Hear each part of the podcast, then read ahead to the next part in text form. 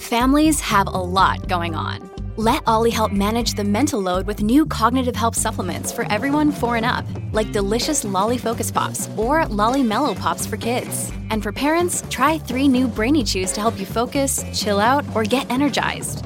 Find these cognitive health buddies for the whole fam at olly.com. That's O L L Y.com. These statements have not been evaluated by the Food and Drug Administration. This product is not intended to diagnose, treat, cure, or prevent any disease. From the After Nine Podcast Studios, this, this is After Nine with Scott and Kat. Hey now, hey now. How are you? Good. You're uh, you look great, by the way. Thanks. Do I look like a professional? You do Do I, actually. do I pass as a professional slightly? Kind it of? is a stark contrast from the Kat that I normally see. Kat's got a speaking engagement today, which we do do. do from time to time. Uh, I don't do nearly as many of them since the pandemic. You know, I used, I used to host like 10 different hospital fundraisers a year and then all kinds of charity events and golf tournaments. Yeah. Did they just cancel in person shit altogether or are we Yeah. just finally now getting back into it? That's a good question. I'm with you, by the way. I haven't done a lot of, not even necessarily being a, a keynote speaker or hosting or emceeing, but even attending.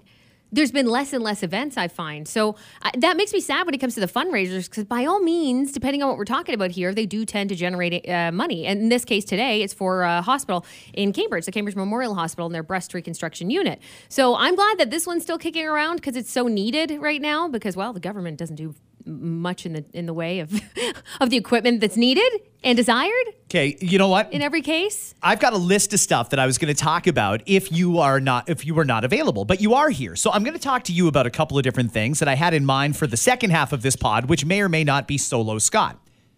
I got a really interesting DM yesterday, and I'll tell you how I answered, but I'm curious to hear what you would say. Okay. I won't say his name. I'm not sure if he wants to stay anonymous, but he said, Hey, Scott, I think your views are actually very reasonable. The way you frame stories makes me think about voting conservative federally. The public can't afford to go anywhere else, and that's what also worries me.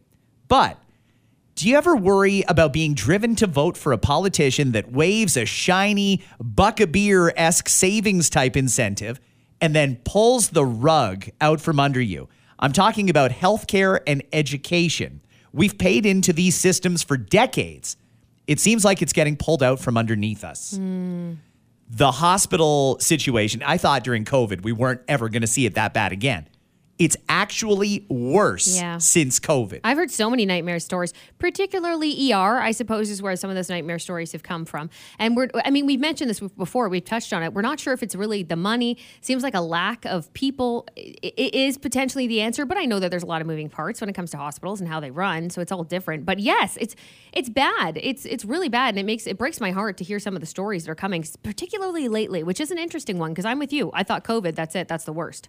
We're gonna get better. We're gonna do better, but I I don't see it. See, and I'm a little torn on the topic.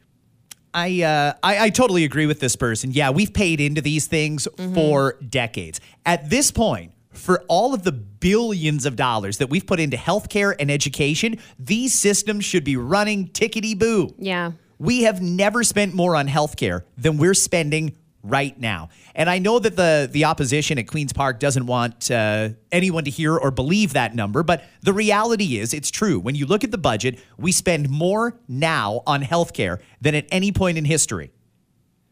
And it feels like the system is crumbling. But here's my theory. Tell me if I'm okay uh, going down this road. I almost feel like the the hospital system in particular is crumbling because the hospital system wants to crumble. So, I- oh, okay, internally. Uh, yeah. Yeah, I yeah, think yeah. that I'm sure that, yeah, we lost a lot of nurses. We also fired a lot of nurses, which was still sick to me. We did. We, we kind of did this to ourselves, but we're in a situation now where I don't know if we spend any more money on it, if it would have even a lick of difference. And I think the hospitals are very aware of that. They've watched as nurses left to go work for private agencies and go work for private clinics. Doctors have come up with other ways to make money. And in a lot of cases, it's not worth it to go and work in an ER and put in those shitty hours and see the terrible things that you see in an ER. It, it's just not worth it to them. They can go into a family practice and make money or whatever it is they opt to do. They're probably going to the States and other countries where they'll get paid a lot more and get treated a lot better than they do.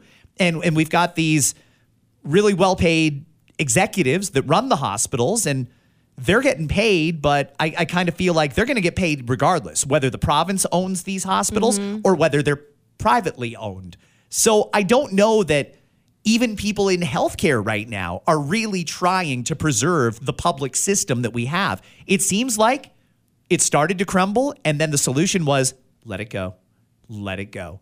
Because everyone's going to have a job. If you work in healthcare, whether it's in the current system or in a potential private system or whatever it ends up being, you're still going to have a job. You probably know that you're probably going to have better working conditions and maybe even make more money if we go a different route. But I mean, what is it like 70 80 billion dollars we're spending on healthcare this year and i feel like even if we upped it to 100 it isn't going to solve the problem like we we as long as the province pays for it i feel like we need to let the healthcare professionals make the decision you know these hospital ceos that are in charge of staffing the hospital it seems like they're not doing a very good job or there's just nobody that wants to do the job and if nobody wants to do the job or these people are incompetent then maybe we just got to bring in the private sector and say you guys run it we'll pay the bill Yeah, and it, I mean, it, it's hurtful to think that there are people working there that feel that way. But I understand when you get to you're at you're at the edge, right? You're at a point where you just can't anymore. But it's we've seen it before in different places. I don't know, like I I recall um, places who have just had enough, so they decide to do what, like you said, kind of like let it go.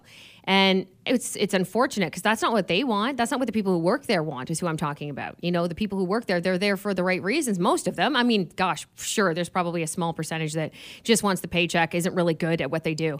But the majority of people are, and they're there because they want to care for patients and they want to be there, and their hands are tied, which is always so frustrating. It's so frustrating, and unless you've been in a scenario, and I'm going to talk just specifically about the ER for a bit, just because that's my own recent, more recent personal experience. Um, even for op- people getting operation or operations, though, you guys know it's the wait list is stupid. I mean, all those for a lot of different reasons. But the the system is broken, and the people who work there know. Like in waiting and hours and hours and hours, you see people approach uh, people that work there, and they can't help. And for them, it's I think frustrating. But it also raises a lot of questions. Like, why don't we have someone, for example, who might need a ultrasound at 3 a.m. who's suffering some severe pain? Oh, sorry, they're not in. Our, our tech isn't in until 6 a.m. Like, because emergencies don't happen overnight. Little things like that just get me. And I don't know what the root cause is. I don't know if it's all people, but I can't also can't blame someone for making the right choice for their family if that means they up and leave these places. But we can't have that. So it's got to be fixed. It's got to be fixed. It's got to be looked at, and I hope it is. Yeah, me too. Uh, we'll talk uh, daycare this time around. Another DM that I'll read you. Scott, regarding the $10 a day childcare. Don't quote me on this, but from what I'm told, the reason that the a lot of daycares signed up to be part of the $10 a day childcare program is because if they didn't, they could actually lose employees because some of the employees that work at the daycare were being subsidized by the government. If a daycare opted out of the $10 a day program, they would lose the subsidy for that employee and possibly have to part with them. My kids' daycare told me that. Uh, they almost didn't opt in because they said it wasn't really worth it for them, but they couldn't afford to lose staff. Interesting. And they can't afford to lose staff. We've had that conversation before. We know that to be true. Absolutely. I, I don't know how much there is to that. I uh, I don't know either. Actually, I never heard. I had never heard of that. I, I heard it was a big headache. Um, the the center that my my kid was in at the time all this unfolded was absolutely frustrated, uh, mainly with the government and trying to sort things out, and parents asking them questions, understandably, going, where you know where how come I'm still paying the full amount? Like, and we basically we had back pay. That's what ended up happening because it was such a gong show in the beginning that I believe it started in April, for example, and we had to receive back pay or not pay our our tuition, if you will, the the fees for months to try to make up for it. But it really wasn't the center's issue. They were just trying to do all the right things. It was frustrating for everybody. I know. Meanwhile, the local municipalities that directly operate childcare centers are now being ordered by the province to conduct an audit to determine if they could be run by a third party instead. This would be like your city run daycares and stuff like that. The the province says this move is uh, to order the audits is raising some concerns. Let me just start that sentence over again because I buggered the whole thing up. the provincial government's move to order the audits is raising some concerns. It could herald privatization and undermine progress on staff wages, according to a spokeswoman for the industry. Meanwhile, Minister Stephen Lecce, the education minister, childcare also falls under him, says the review is actually about delivering better value for parents. Hmm. A Toronto Policy Center focused on the early childhood practice says the municipally operated centers tend to pay staff higher wages and have lower turnover compared to others. Again, I feel like even if they didn't, they would lie and tell us that. That for some reason, people just fight tooth and nail to keep things public. And I don't know why, if the private sector can run it better. I mean, as long as the government is paying their end of the bill, what do you care? Same with hospitals. I mean, I've got to go for an MRI on Friday. This is a surgery that I have to have to correct a broken ankle that I had years ago. This process has been like two years in the Yes, making now. yes. I'm finally going. I had a, uh, my doctor got me in and sent me for all kinds of tests, looked at the tests and told me what I already knew. Yeah, you'll need surgery. I'm going to refer you to a surgeon.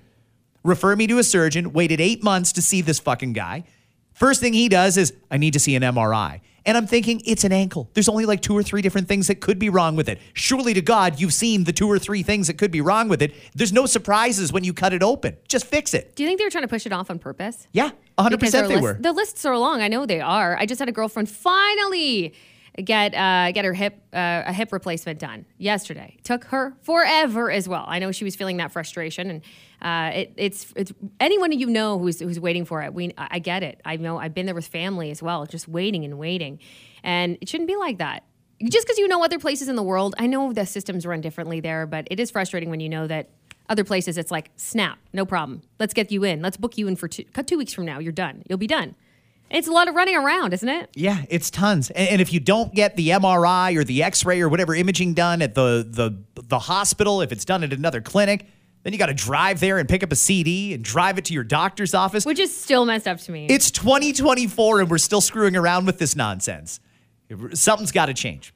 One of the things that we talked about yesterday was medical assistance in dying. Oh boy, Scott. Did you get some DMs about We this? ruffled some feathers, I think, a little bit with that one. And it wasn't necessarily even the context or what we were saying about it. It was talking about it in general. Now, we know in the pod, listen, we're going to talk about everything, even if it's uncomfortable. And I fully understand that some of the things we talk about can be triggers for people. I mean, to be quite transparent, Scott and I, through the years, have talked about many things that are probably a trigger for us in a way or one way or another. Yeah.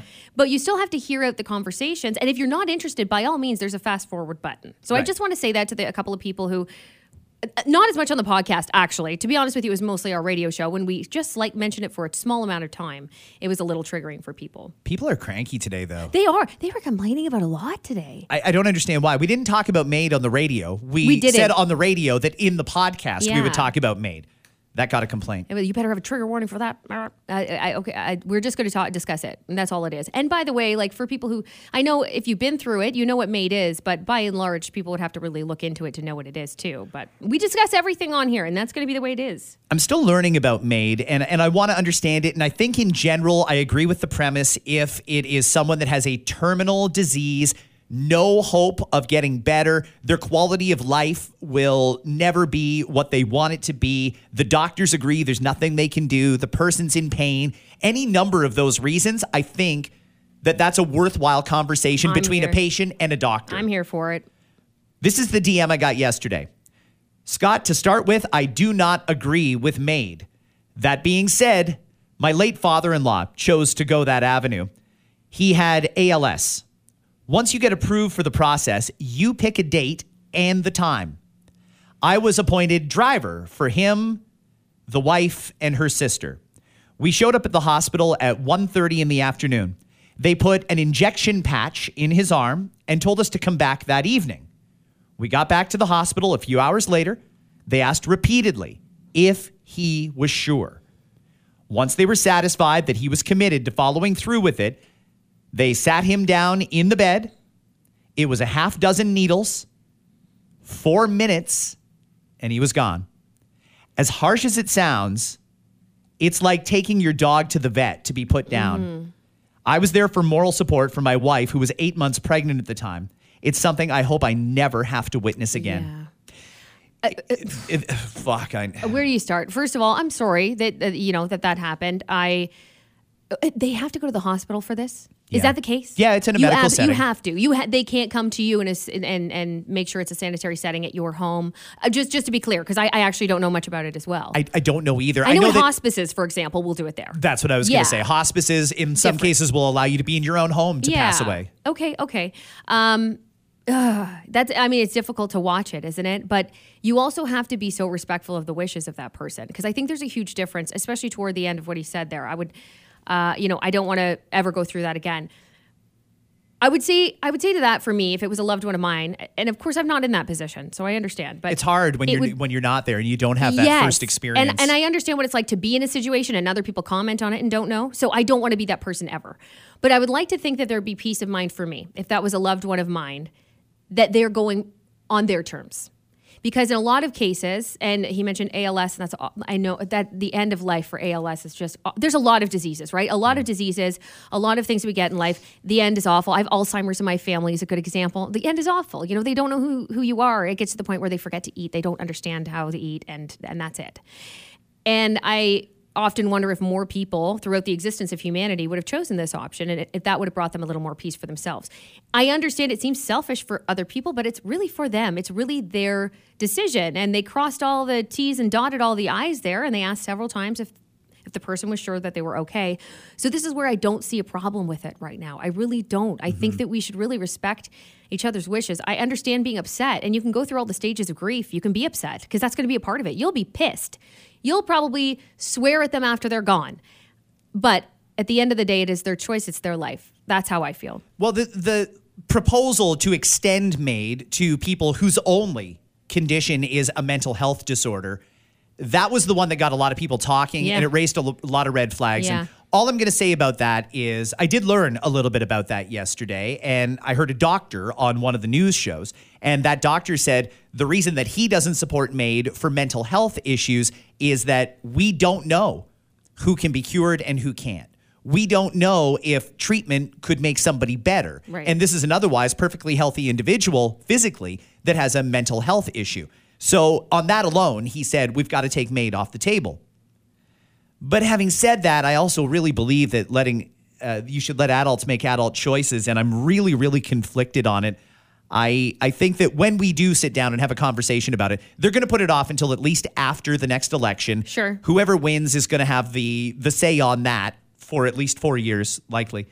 I uh, I think that when we do have that conversation, it's got to be calm, not political at No. all. And we need to hear from people who have been in that circumstance before where they have been heavily, you know, in a mental health crisis. That's who I want to hear from. I want to people who hear from people who came out the other end, their thoughts on it. Now, obviously, some of them may have their own uh, thoughts because they came on, out on the other end. But I want to hear from everyone. I want to hear people f- struggling from depression. I need them to do studies. I want to see it all. That's that's the only thing that I'll, I'll add into that is, is when they do eventually make that choice. I want to make sure they hear from everyone, and I don't want it to be political at all. I don't uh, get a chance to do a dive in the pod on my DMs very often, but that was three that I just got yesterday, and I'm going to try and make an effort Yeah. to bring more of those DMs on the pod. We should mention too, guys. Sometimes it goes to uh, it's called a requests folder on Instagram. It's so dumb, and that's where sometimes they get lost. So I try to do a dive as well. Usually on the weekends, I'll go back through and respond. So please do not take it personally if we don't reply right away. It just might have been a, it might have been a little hidden for us. I want to do this next story because I think it's important to do this story. One of the things that we always try and do here is be fair and try and be balanced. And fair is fair. Let's point it out. Yesterday, the federal ethics watchdog announced he's not going to investigate Justin Trudeau's Christmas vacation to Jamaica, Konrad von Finckenstein. Well, that's a name, eh? Wow. Fuck. He told the House of Commons Ethics Committee yesterday he considers the case closed because the trip came from someone with whom, and I quote, Trudeau has a true depth of friendship. How do you imagine being that person that gets to judge other people's depths of friendship? Crazy, right? so listen, the Uh, ethics commissioner says this is fine. He's not even going to investigate it. I assume that'll be the end of the story. Fine. Now, do we have a right to have a conversation about going forward? Who is a friend Yes. and who isn't? Yes. If he had been handed $85,000 in cash instead of a free vacation, would we be having a different conversation? Obviously, a rule change needs to happen here. I don't think there's anybody who thinks, yeah, an $85,000 gift from a friend who's also a donor to the Trudeau Foundation and all that sort of shit. I don't think anybody wants that sort of stuff to happen. And if right now you're on the fence saying, well, you know, they were friends and stuff, just remember, eventually it'll be Pierre Poilievre, and then eventually it'll be another prime minister Yeah. after him. And if you feel that way now, don't you dare Yeah. criticize whoever's elected prime Yeah. minister next if they do the same shit. I would think even if you are in charge, even if you are a leader in any capacity, maybe you want that as well for your own comfort. Because if something happens, and let's say you are best friends with someone who runs a big company and does gift you with something down the line, you you would probably feel awful about others thinking that you were taking it essentially as a bribe, which is what we're talking about. Some of the allegations are concerning. So I I, I don't know what the perfect system would be for that, but I did suggest when we talked about it first, like maybe when you're sworn in, you also give a list of your contacts here are my close and it could be long as it needs to be. It could be 150 people. It could be your friends family members people that basically you'll have contact with constantly or consistently.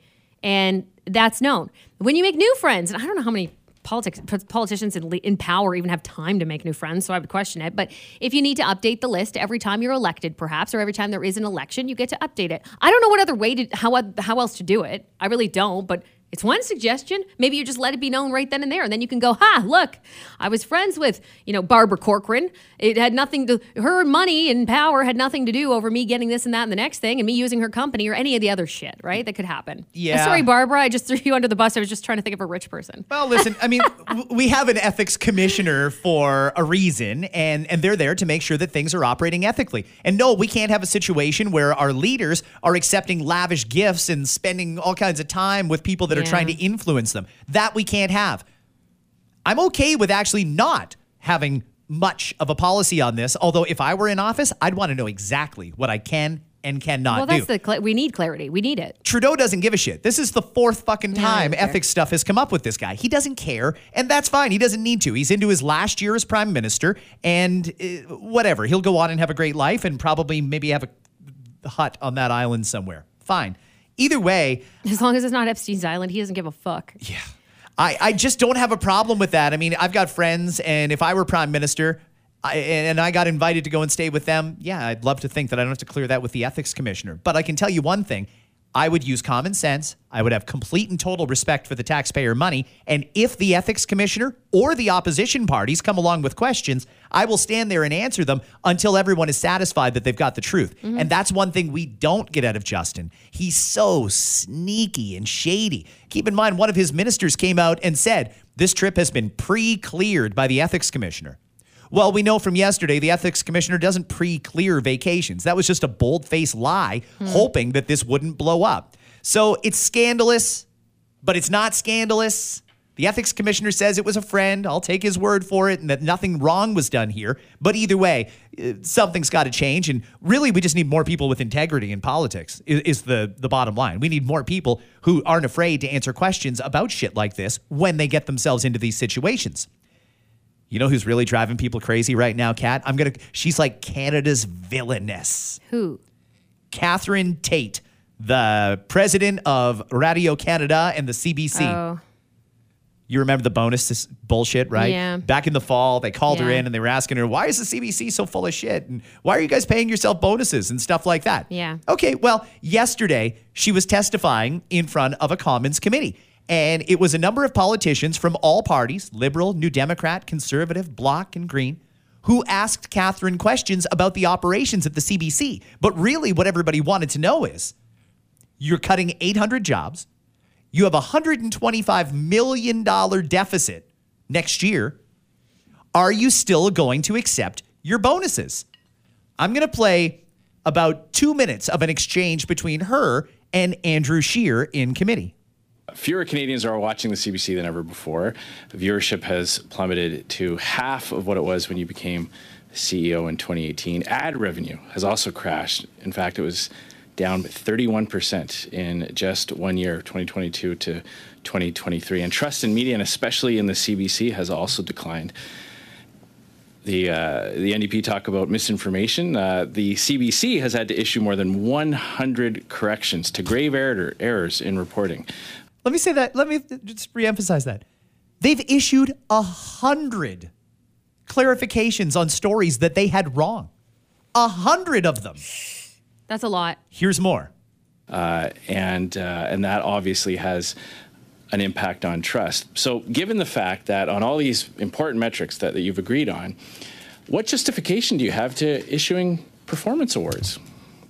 I want to correct a couple of your points, if I may, um, Madam Chair. First of all, the 30% drop in revenue was between an Olympics year and a non Olympics year. And in fact, in the years you're describing, we had two Olympic Games. And so we have a much higher level of revenue, ad revenue during those years. So that explains the drop. Okay, so there. were ad Just- revenues in 2023 higher than in 2022? Uh, I would say they were flat. Oh, They're okay. flat. Okay. Yeah, and that is, by the way, very much part of what's going on in the industry. Television is in decline, not just at CBC, at CTV and global. Television With- is in decline, and people are moving to streaming, with all and due they're respect- moving to their connected television. With all due respect, you, the CBC has almost a half a billion dollars in real estate holdings across the country. Big fancy buildings in downtowns across the country. You get over a billion dollars in taxpayers' money to be a television broadcaster, radio broadcaster. When those metrics are down, how do you justify giving performance awards to people whose job it is to increase viewership, to increase ad revenue, to increase trust?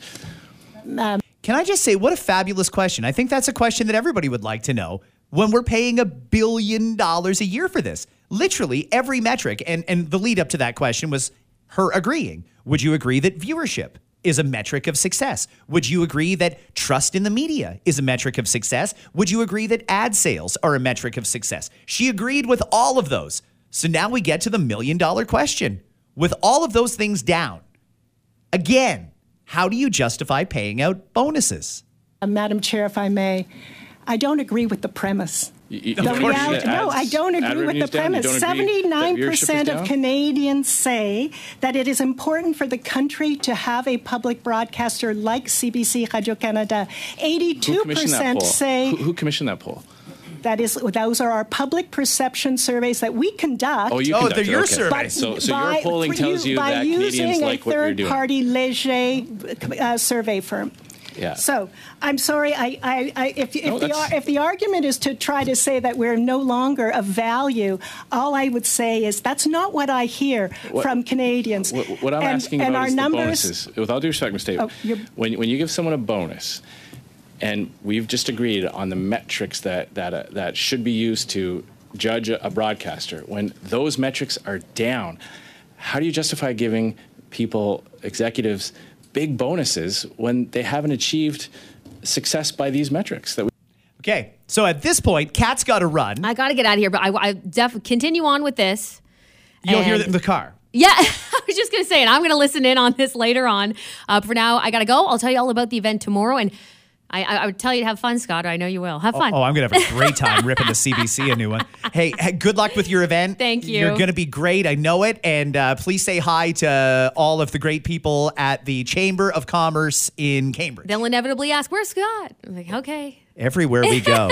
if I'm there, they'll ask, Where's Kat? Yeah. If Kat's there, where's Scott? I don't know. We don't go everywhere together, just so you know. I'll tell them all you said hi, though. Amazing. All Good right. luck, okay? Thank you. And if you are, it's possible right now you may hear a commercial. It's also possible you may hear the answer to that question. I don't know if there's going to be a commercial or not. It all depends if our sales department is doing their job. Either way, the answer's standing by. Okay, let's get to the answer for that question. It's going to be solo Scott for the rest of this episode. By the way, Kat had to leave. She's got an event, and and we wish her luck.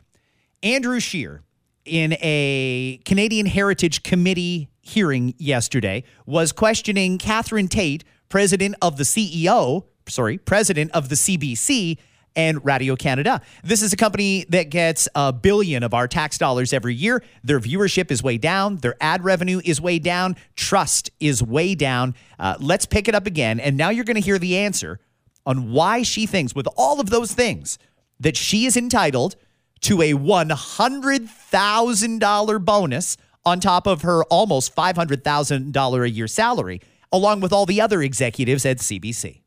uh, Madam Chair, if I may. I don't agree with the premise. You, you The don't agree reali- that no, I don't agree with the revenue's down? You premise. don't agree that Seventy-nine viewership is percent of? Canadians say that it is important for the country to have a public broadcaster like CBC Radio Canada. Eighty-two percent say Who, who commissioned that poll? That is those are our public perception surveys that we conduct. Oh, you conducted. Okay. But so, so by, your polling tells you by that Canadians like what you're doing. By a third-party Leger uh, survey firm. Yeah. So I'm sorry. I, I, I if, if, No, the, if the argument is to try to say that we're no longer of value, all I would say is that's not what I hear What- from Canadians. What, what I'm and, asking and about our is numbers, the bonuses. With all due respect. Tait, Oh, when, when you give someone a bonus, and we've just agreed on the metrics that that uh, that should be used to judge a, a broadcaster, when those metrics are down, how do you justify giving people, executives, big bonuses when they haven't achieved success by these metrics that we've agreed on? As I pointed out, the metrics that we measure are public and tracked, and they're in all of our reports. So I'm afraid to say that uh, that trust is down. Trust is down across the entire media section, and it have- also affects politicians. It Yeah, also yes, affects when, all you of our. misrepresent All right, the truth, it excuse does me. affect the politicians. Excuse me, the time is up. But uh, Well, luckily the chair jumped in and saved Catherine there. I- In case you're wondering, she eventually went on to answer the question by saying, Well, it's not up to me if I get a bonus. It is up to the board of directors to determine whether or not we get a bonus. She is totally abdicating responsibility, even though she's the boss and the buck should stop with her. Again, this is a woman making almost $500,000 a year to run the CBC, and she wants her $100,000 bonus, even though ratings are down, revenue is down, trust is down. Speaking of trust, why is trust down at the CBC? I know everybody is, has their own beliefs, their their own thing, and and maybe you don't even notice it if you tend to agree with it. But man, oh man, is it ever obvious to me when I'm watching the CBC in particular, not not just the CBC, but in particular them, the slant, the spin. I really hope that when someone watches what we're paying a billion dollars for, they ask themselves, why would they say that? Why would they do that angle on this story? They have a spin, they have an agenda, they love Justin Trudeau and this government, and they are shit scared of Pierre Poilievre defunding the CBC, meaning they would have to survive like private broadcasters on ad revenue alone or other sources of income. Maybe they create an app and charge people a subscription fee. There's any number of ways that broadcasters can make money. The CBC has never even really had to try. They take a billion dollars. They pay themselves and their executives very, very well. They have all these lavish things like foreign correspondents over here and there. They've got like eight different people whose job it is just to cover climate change. These people are just, they spend money out of control. And then when it comes time to be accountable, they don't want to be accountable. But I think generally speaking, people are starting to see through the nonsense, particularly in in the CBC's news coverage. I see it plain as day. Let's hear her talking a little bit about disinformation. All I would say is if you believe that the fight against disinformation is something that touches all Canadians, regardless of political stripe, the public broadcaster remains the single most effective tool that we have as Canadians to f- combat this disinformation. We are the only national media company in the seconds. country. All I would What a tone deaf response. This is the CBC. Mouthpiece for the government during COVID, by the way. These are the people who helped shame anybody who disagreed, refused to cover opposing perspectives, and just every press release that came out from Health Canada, they read verbatim on the air, even though since then, more than a hundred retractions have had to be posted. More than a hundred of them. They think they should be the ones who control the facts. CBC says everything is disinformation unless it comes from us. Everyone should trust us because we're the national broadcaster. I, I see them more as a PR arm of the prime minister's office personally. I, I don't see objective coverage on the CBC. Not very often do I see opposing points of view. And every now and again, you'll see something that makes you think, oh, Well, maybe they're turning around. Maybe there's maybe they're getting there. Maybe they're starting to see the light. Maybe they're trying to be a little more inclusive of all of the views in Canada. And then that reporter just ends up gone. You never hear from them anymore. Man, imagine the CBC trying to claim ownership of the facts and claiming that other people are spreading fake news. It's completely crazy to me. And I have no doubt that they are going to get their raises. They are uh, to be coming out soon. Yesterday, they also announced that 100 jobs have been lost so far, 700 more jobs will be cut, a $125 million shortfall next fiscal year. We got to have a conversation about the CBC. I don't have a problem with them. I think that there's still a place for CBC. I think some of the programming on CBC is fine. I actually really enjoy This Hour Has 22 Minutes. I used to like Rick Mercer. I thought those were great, unique Canadian productions. The news coverage, yikes. There's a lot of improvements to be made there. Is it worth a billion dollars to us? Well, here's the problem. Again, private broadcasters like City, like Global, like CTV, these channels have to survive and operate like a business. And and you hear about job cuts and things like that it, it's sad. It really is. The state of news in this country is really bad but the news itself has a lot of reason or a lot to do with that. There's a lot of distrust in the mainstream media because there's a lot of people who don't feel like their opinion is represented by mainstream media. There's a lot of people who have heard things that they believe to be true that they try and tell you you're crazy for believing if you watch some of the mainstream news coverage. Cbc needs to pick a lane. They need to pick a lane. They're either a publicly funded broadcaster, like TV Ontario is, or they're a private broadcaster. But no more should we have this unlevel playing field where the private broadcasters have to live off of the revenue that they generate. But the CBC can spend on whatever lavish things they want and hand out all these bonuses because they're getting a billion dollars from the taxpayer. If the CBC wants to be publicly funded, they've got to stop trying to go after advertisers. They've got to stop trying to bring in ad sales. They should live in one of two streams either revenue from ad sales or publicly funded. And I don't care what it is. Like I said, I'd hate to see a Canada that doesn't have some form of the CBC. But I mean, what we're getting isn't exactly working for everybody, clearly. The CBC themselves are so fucking confused, they think people really like them. They think people think they are the authoritative source on news and facts in this country. And frankly, it's really not like that. Not in reality, anyway. Another topic that is near and dear to many people's hearts is grocery prices. Get ready for even more sticker shock starting next week. Metro's CEO says price increases are going to start coming to grocery stores next week as the industry wide blackout period on supplier price increases comes to an end. Now, Metro says they're negotiating with suppliers to delay, not cancel, delay price increases as much as possible. They just reported a first quarter profit of $228.5 million. No problem. Hey, good on them. If they made $228.5 million cleanly, I would say good for you. You are excellent business people but they raised prices on something that we need, a commodity that Canadians can't live without. They went to Ottawa and put on this big Broadway style production about how we're going to work together and there's going to be a code of conduct and oh, we're going to have a joint price freeze until the end of January and yada, yada, yada. They did it all. Nothing's changed. The prices are still high. Now they're warning us the prices are going to go up again. We know it doesn't make sense. I don't understand. I mean, if if Loblaw buys mushrooms from this particular plant and they're paying two bucks a tin and selling them for three, okay, fine. But I can go to another grocery store and see the exact same mushrooms from the exact same supplier, and that other store is selling it for six. Obviously, there's a problem here, and the grocery stores will not do themselves any favors. Open the books.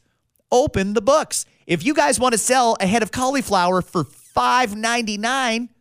Okay, just show us how much it cost you and let us make our judgment. But they won't do it. They won't. They swear no money in groceries. There's none. We're only making money off of the, the cosmetics and the clothes we sell and that sort of nonsense. I don't believe you. Canadians don't believe you. Open the books. Now, as far as the federal government is concerned, man, it is the bottom of the ninth, two out, and they are 0 2 in the count. Francois Philippe Champagne is the industry minister. I don't know much about this guy, but I do know that I have watched him trot out there a couple of times now, and it's a swing and a miss. You know, we want the grocery stores to lower prices. Might have to tax them more. Uh, okay, all right. Now we're going to have a hearing in Ottawa. We're going to parade these these people in here doing some sort of a perp walk and put them on television and shame them. Well, that didn't work either. There's really only one, two more ways to go. They say they're considering heavily taxing their profits. I'm going to say that that's not going to work for anybody because we know that these grocery chains are just going to pass that extra price increase on to us. It'll end up costing us more. It's an unintended consequence, if you will. That's what the government will call it when the prices go up and they throw their hands in the air. Raising taxes on these people isn't the answer. The answer has always been and always will be competition, not regulation. We don't need to regulate the grocery stores anymore. They're clearly not being honest or upfront with us. We know that these executives and CEOs are getting paid just an obscene amount of money. We know that in one quarter, one grocery store is making $228.5 million. We know that they're not interested in making our lives more affordable or better. They're just not. They're they're running a business, they're driven by profit and they want the biggest profit possible. Get the competition in here. I said it, was it last week or earlier this week? I don't even remember. Doing a pod every day, I lose track sometimes. But we need an EV battery plant style approach to groceries. Instead of going out there and trying to lure fucking Hyundai and Chrysler and all these people here to build batteries with our precious minerals, you spend that money and lure grocery chains here. Let's get some standalone Costco grocery stores going in Canada. Let's get some Trader Joe's. Let's get some Kroger's. Let's get some, any of them, any of the international chains. Give them whatever tax incentive they want. Do whatever you have to do. But right beside every Loblaw and Metro and Sobeys, I want to see an international grocery chain in there forcing Loblaw and Metro and Sobeys to either compete by lowering their prices or nobody shops there. And I have a feeling that once there's actual competition, prices will come down. Same thing applies in the cell phone industry. We know the same thing applies in the cell phone industry. Do you know how quickly our phone bills would come down if Verizon, AT&T, T-Mobile set up shop in Canada? If the federal government said to T-Mobile and Verizon and AT&T, "Hey, listen, you guys set up here in Canada and we will do whatever and make it really worth your while." You watch how quickly Bell and Rogers and TELUS and all their, their sub companies start lowering prices. We need meaningful competition. It's one of the fastest and most effective ways to lower prices for consumers. We just got to do it. We have to. Uh, two more things I want to get to in this episode, and I don't want to go much longer here, uh, but I, I got a lot of DMs about the Solo Scott episode, so I'm going to try. What are we doing here? What's going on? Are we near war? Apparently, Joe Biden is preparing to respond after some Americans were killed, many more injured in an attack on a U.S. base in the Middle East. So Biden's he's been putting out the the talk, right? We will respond at a time and place of our choosing and our will. Okay, all right, Joe. Good for you. Um, what are you going to do without triggering World War III? Are you really going to bomb Iran? Get the hell out of here. You're not going to bomb Iran unless your actual intention is to start World War III. Keep in mind, Joe Biden and all of his buddies there were the ones that screamed up and down at the top of their lungs for years Donald Trump is going to tank the economy and start World War III. Those same people who tried to convince you that Donald Trump was the enemy are the same people who have tanked the economy and are about to start World War III. We don't need to be going to war with Iran. That's the last thing we need to be doing right now. I really hope that there's a sober second thought coming here because it doesn't seem right. But something's going on. Just yesterday, the Canadian Air Force started advertising to try and get people to re enroll. The Armed Forces says they're looking for former members with experience to give it another go. They say you will make an immediate contribution to our air and space capabilities. They say they can offer job security, a better pension plan than before, and the option to work full or part time. Kind of weird timing for the armed forces and the Air Force to, to not just go on a recruitment binge and try and get people interested in joining the Army and put them through basic training. They want people who are already trained. They want people who have already got a, a profile in the payroll. They want people to come back and start working right away. And frankly, that scares the shit out of me. What is going on that we don't know? Somebody knows what's going on. I'd just like to be let in on the plan. Are we preparing for war? Is Canada preparing for war? Are we preparing to be attacked? I don't know. I really don't know. Weird timing on that, though. Uh, Marineland has pled not guilty to charges over the care of three young black bears. Marineland in Niagara Falls has filed a motion to have a case stayed over what it says is an abuse of process. Let me tell you the story here. Animal or Ontario's Animal Welfare Services laid three charges against Marineland last May for failing to comply with an order. Now Marineland wants those thrown out. Here's why. The province had previously ordered Marineland build an enclosure for the bears with climbing structures and permanent access to water. Well, Marineland had a choice. They could undergo a big construction project or they could forfeit the bears back to the crown rather than than do the work. Well, they did forfeit them back to the crown and they say, "Well, that amounts to compliance." The crown says Marineland was non-compliant and is subject to charges. I don't know what the real story is here, but I'm getting a little tired of hearing stories about animals involving Marineland. I don't know what goes on there. I have no idea. I haven't been there in years. And when I did used to go and take my kids, it was fine. It was never great. It was kind of rickety and falling apart and run down, but it was fine. They had belugas and they had orcas and they had seals and sea lions. It was neat. That was the only place in Canada, really, that you could see them. But it seems like it's just one thing after another. And what I'm trying to figure out is is the animal welfare services or someone in government picking on Marineland? Or is Marineland actually a real serious problem? I'd like to think that if they are a real serious problem, we're not screwing around with uh, charges here and charges there. Shut them down. If they're really being neglectful or abusive towards animals, shut them down now. Do it. But if they're not, and you guys are really just trying to pick on them because you want them to go away or you want something else, uh, leave them alone. Either get in there and get this done or leave them alone. Either way, let's get it resolved because this has been going on for years. Every few months, oh, new charges laid against Marineland. And then a few months later, you hear a little bit more about what happened in court or what didn't happen in court or procedural mess. And then you hear, oh, the Marineland's selling some animals or they're donating them to other facilities. I just want it over with. Either treat it like a, a proper zoo that's uh, cares about conservation and, and, and so on and so forth, or leave them alone. I, I don't know what the answer is or what really goes on there, but a little bit more transparency would be appreciated. Finally, four more players from Canada's 2018 gold winning World Junior Hockey team have now been charged with sexual assault. Lawyers for Calgary Flames forward Dylan Dubé, Flyers goaltender Carter Hart, Devils players Michael McLeod and Cal Foote confirmed the charges yesterday. They said their clients would plead not guilty. Former NHLer Alex Formenton surrendered to police in London on Sunday. His lawyer also confirmed that Swiss based athlete was charged and would plead not guilty. Now, this is related to an alleged group sexual assault that happened in London after a Hockey Canada gala way back in 2018.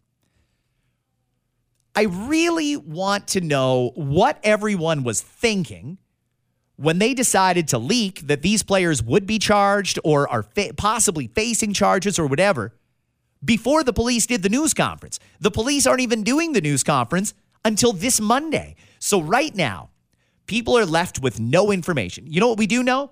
We know that there was a sexual encounter that happened in a hotel in London back in 2018. We know that there was a consensual sexual encounter with at least one of the players. And then whatever happened after that is clearly in dispute here. If if we've got the police ready to lay charges, but the players are ready to plead not guilty. Was it a group sexual assault? We don't know. And this is the problem. The police need to get out in front of this. If they're going to let it slip that five NHL or former NHL players, gold medalists from the World Juniors, are going to be charged, They'd better damn well be ready to get some facts on the table here. Otherwise, it's just rampant speculation and people questioning it. Do the police even have enough for a case?